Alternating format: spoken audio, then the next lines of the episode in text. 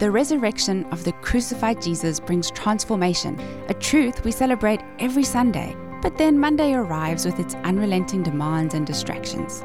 In view of this perennial challenge, we invite you to join us for the Day After Sunday, a weekly discussion between a preacher, Chris Castaldo, and a music guy, Greg Wheatley, on the implication of Christ's kingdom for everyday life. And another podcast of the Day After Sunday. I guess I'm that music guy they talked about. Good to see you again. Likewise, Greg. Yeah. So we thought uh, we've got a couple of topics today, and frankly, the first one isn't a very pleasant one. No. Um, a very serious topic. Um, people have been hearing about a couple of um, celebrity suicides in the news lately, Mm-hmm. and uh, we thought it might be good just to take up a topic that isn't sometimes isn't talked about. I mean, it's one of those topics that you just don't. It's not dinner conversation usually, is it? Yeah, yeah. So this past week we saw uh, Kate Spade and Anthony Bourdain in the news, uh, both of whom took their lives, and came as a real shock. Yeah. Now you watched uh, Bourdain's program a little bit. is I've right? seen a little bit of it. You know, it. So anybody that knows uh, his program was called Anthony Bourdain, Parts Unknown, aired on CNN. Uh, still does, I think, but um, had a lot to do with. Uh, he was a chef, and so it had a lot to do with culinary things, which I admit I don't have a lot of interest in. So it never really caught my fancy, but. Seen enough of it to know that um, he was a worldwide traveler, and I think probably visited just about every culture in the world. He, he's one of these guys that uh, you could tell just really loved getting inside cultures and experiencing uh, all there was to experience with the people of that culture, including their food.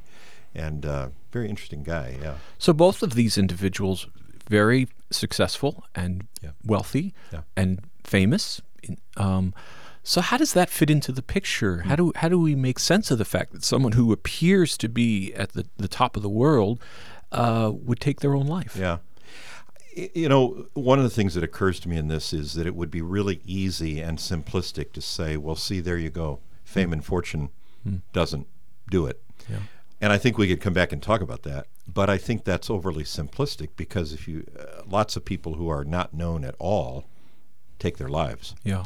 So, um, what is the statistic we were just talking about? It, I think they said over 30% increase of suicides in the U.S. since the last census in the late 90s. and that's a lot. Yeah. I mean that that's that's a huge number.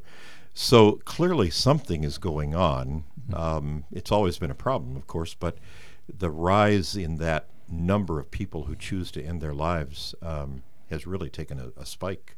Have you encountered someone who's taken their life, or, or maybe a family in which that has been the case? Yes, uh, I had to stop and think about that for a minute. It's been a while, but um, had a friend. He wasn't a close friend, very super close, but um, he and his wife were friends of ours uh, in college, and it was not uh, not too awfully long after college days that we got the word that Bill had taken his life. Yeah. And um, yeah, it's interesting you asked that because um, it was a shock, as it always is. But um, knowing Bill, you know, you would never, I would never have thought. And I think that uh, that's that's one of the common threads, isn't it? That usually people say, "I didn't see that coming." Right? Yeah, that's the that's the question. Were there very often any signs, any indicators that this person was about to, you know, to do that? Yeah. Uh, so I made mention of uh, this uh, news in the sermon on Sunday, and uh, having done a little bit of research, uh, one of the interesting things that I learned is it's not so much a question of whether a person will t- will end their life now. We we look at a suicide and we, we see the person as having confronted that decision. But a better way to look at it is a person facing the question, can I deal with this mm-hmm. pain any Right. longer? That's Right. the motivating force. Right. And they reach the conclusion that they can't, and that's what results in mm-hmm. suicide. And I think you know, just be a little little vulnerable and honest here today, Chris. But I I think I'll just speak for me. I have been, and I think a lot of people would say, yes, me too, places of incredible uh, pain and darkness in life where it just feels like you're you're in some kind of enclosure that doesn't have a door out. Yep. Um, and if you extrapolate that far enough and think for someone to come to the point where they really do take their life, you have to think that feeling is just multiplied so much that they just literally do not think there's a way out.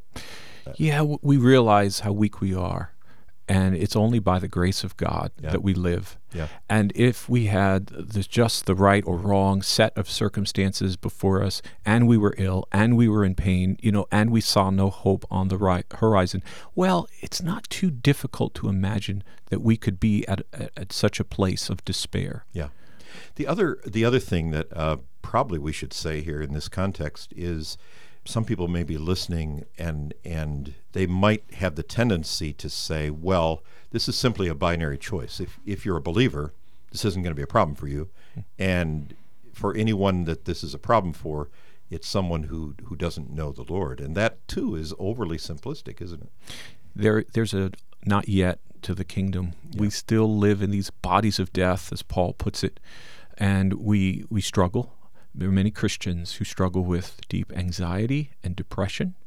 So we're all in this same human experience together. The Christian does thankfully have resources that the non-Christian doesn't have. Right. And uh, you might say, in part of what we're about here uh, in the church is helping the body of Christ to recognize those resources of grace and to embrace them and apply them in, in ways that are practical from day to day. Here's a here's a pastoral question for you, and I know I suspect you've probably gotten it in real life. Um, someone takes their life who is a believer, and the people they've left behind are saying, "What about them?" Yeah. Yeah, I have encountered that. And you know, there was a teaching in the church for quite some time, particularly the Roman Catholic Church, that if an individual takes their life, then they've committed a mortal sin and are therefore without hope. So, yeah, against that backdrop, we often see suicide as uh, an indicator that someone did not have faith, uh, that someone is beyond the reach of God's grace. And those are things we, we must repudiate, uh, you know, that uh, God's grace extends to us in all of our circumstances, including uh, suicide. Yeah, which is an important thing to say for those that are left and grieving. Mm-hmm. Um, to have that pastoral kind of insight into that, isn't it? Yeah. Yeah. So, uh, what do we make of this as as Christians, as the church, when we see this rise in the number of suicides taking place? It's confronting us in the news. Um, maybe, maybe practically, what do we do with with people that are in our circle that we're we're fearful maybe considering that? Well, one of the questions to ask is Are there some contributing causes that can be addressed? And one of which that we mentioned on Sunday was the problem of uh, individualism and solitude to such a degree that a person is without support, without help, so disconnected from a community. And uh, I think it's important to realize that that's one of the signs. You know, if a person is reclusive, is withdrawn, is is no longer going out and engaging with friends, then you need to look at that. You need to follow up as a friend and ask questions, and don't just accept the "oh, I'm fine" answer. You know, but uh, verbalize what you're seeing and give that person opportunity to respond. What about the person, maybe more difficult question, who is themselves feeling the pull towards this sort of dark, dark view? There's no way out. Um, I know that's a lot. That's a that's a much deeper answer than a 60 second answer. But what what would you say to that person? Yeah. I would say, firstly, that in this life, even as Christians, we are going to encounter occasions of melancholy, disappointment, um, even depression. And that's part of the human experience.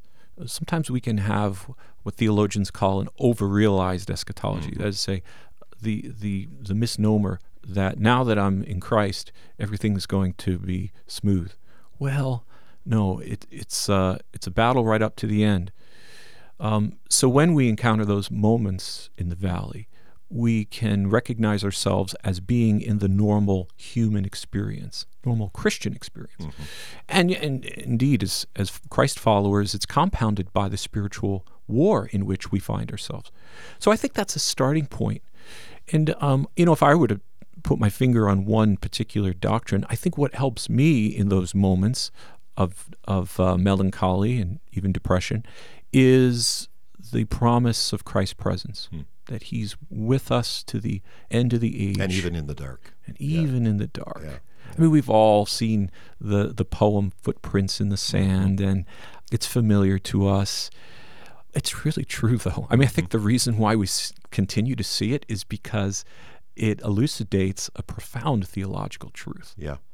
Well, maybe to a slightly lighter topic uh, mm-hmm. for this this podcast, you uh, have recently written an article, which I understand took a lot of took a year off your life. Yes. what it sounds like, but you were asked to do what fifteen hundred years of uh, church history in a thousand words? Yeah, thereabouts. No problem. Yeah, I know. I know.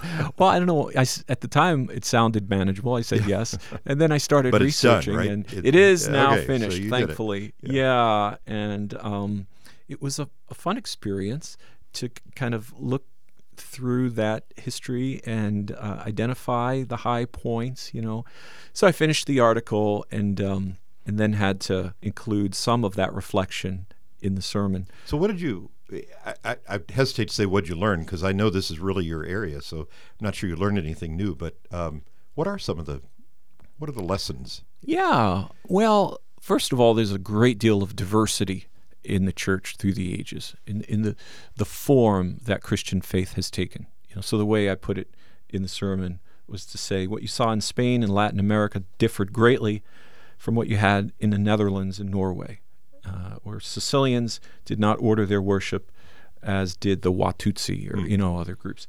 Um, and so that's interesting to note is that it's a common faith, and yet it uh, springs forth from different people groups, and uh, and therefore it's going to have a different texture to it. And there is a common center, and it's uh, it's Jesus' death and resurrection, and it's one's um, involvement in the church. Mm-hmm. Now that's interesting because today, in our context, it's it's very common for someone to claim a relationship with Jesus, but not go to church right. on a regular basis. Right. That is completely foreign mm. to the tradition of Christianity through the centuries. So that that whole idea of um, diversity and unity around the gospel is one of the observations. And I would think, I mean, one of the things is that it encourages us to um, be a little more open about our brothers and sisters in Christ around the world or even in another part of our own country mm-hmm. that may not agree with us on maybe how we do church or uh, our liturgical um, convictions, mm-hmm. uh, but to be able to embrace them and say, okay, uh, we, we do share this common uh, common core, as you put it on Sunday, of uh, of of Jesus, and uh, He is the center, right? Yeah. Yeah. So the other challenge that we have faced is for Christian faith to devolve into something manageable, uh, a set of rules, observing religious rites, and losing sort of the dynamic personal impulse that you see in the pages of the New Testament. Hmm. So, you know, it wasn't very long before um, the observance of sacraments became uh, central in, in, the foreground. And, and, and that's, you know, sacraments are uh, the two sacraments of baptism and the Lord's Supper are means of grace and need to be uh, celebrated. But the problem is when we no longer take responsibility for our own Christian walk, but we outsource it and mm. and we see the priest as the one who's responsible. And you know, we go to the church on certain occasions, we uh, observe whatever needs to be done, and there you have it. You're fine. Yeah. Um, and but and by the way, we Protestants have our own way of doing that. You know, so this yeah. is you know a human again a human challenge. So that was another caution. It was to make sure that we don't allow our Christian faith to be reduced in that way. Hmm. Yeah, you know, uh, Chris, you're right. Because the first thing I was thinking when you were talking about the sacraments and letting them devolve into sort of was uh, sort of the view of the Roman Church. Mm-hmm. But we do have our own versions of that, don't we? Where we sort of go on autopilot and assume that, well, I went to church. You know, I, uh, I I put in my time this week. Yes. Um, and again, that's another way to just not see this as a personal, dynamic, ongoing relationship. One of the things we've talked about as elders here at New Covenant is exchanging the language of membership to that of participation.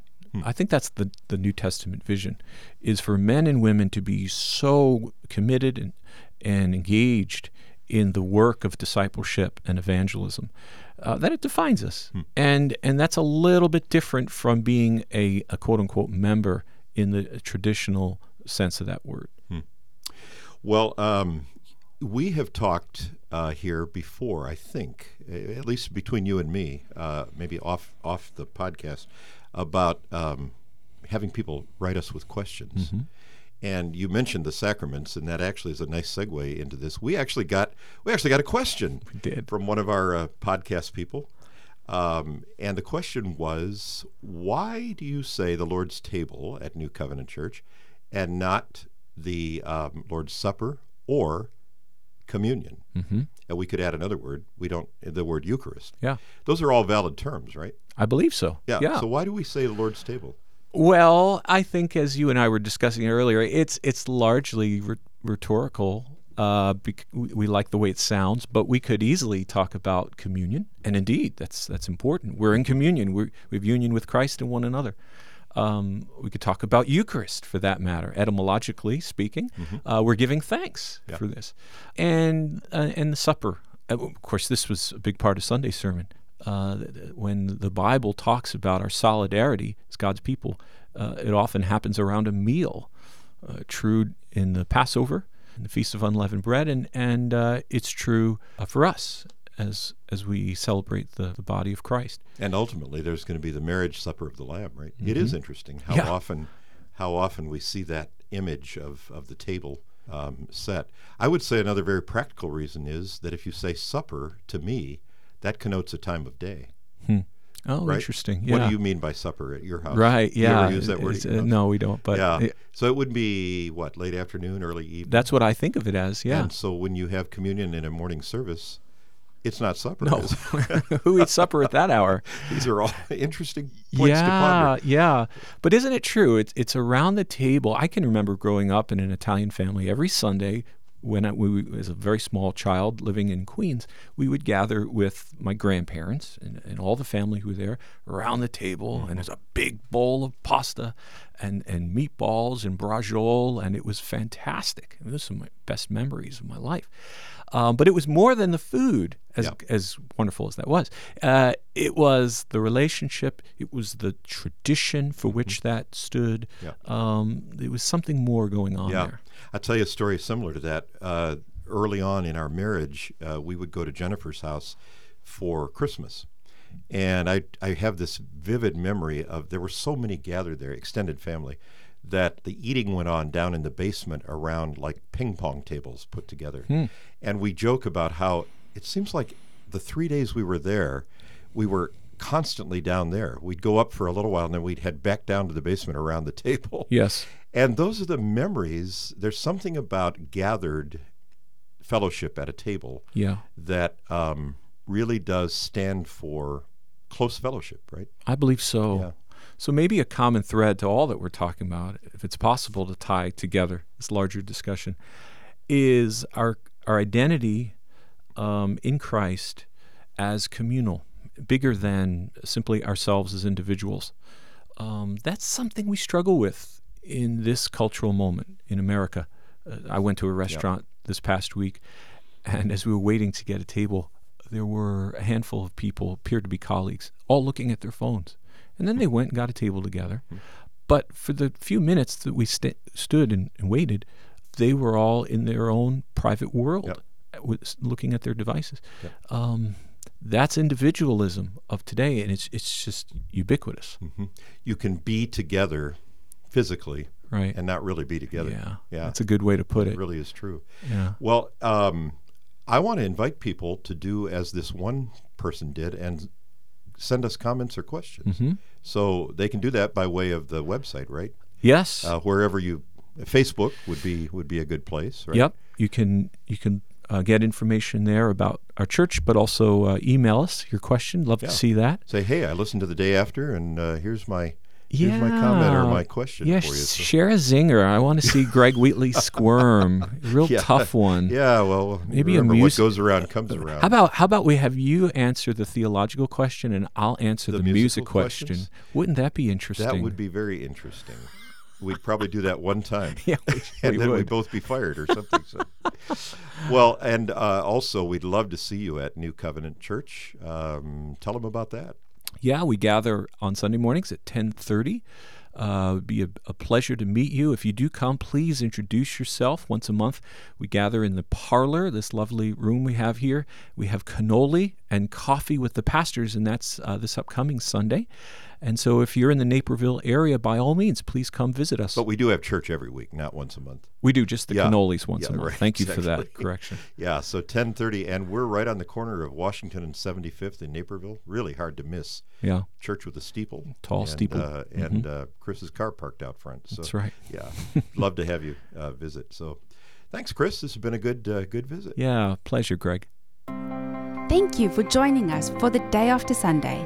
We'd love to have you worship with us at New Covenant Church this Sunday morning at 10:30 at the corner of South Washington and 75th Street in Naperville. And please join us next week for the day after Sunday.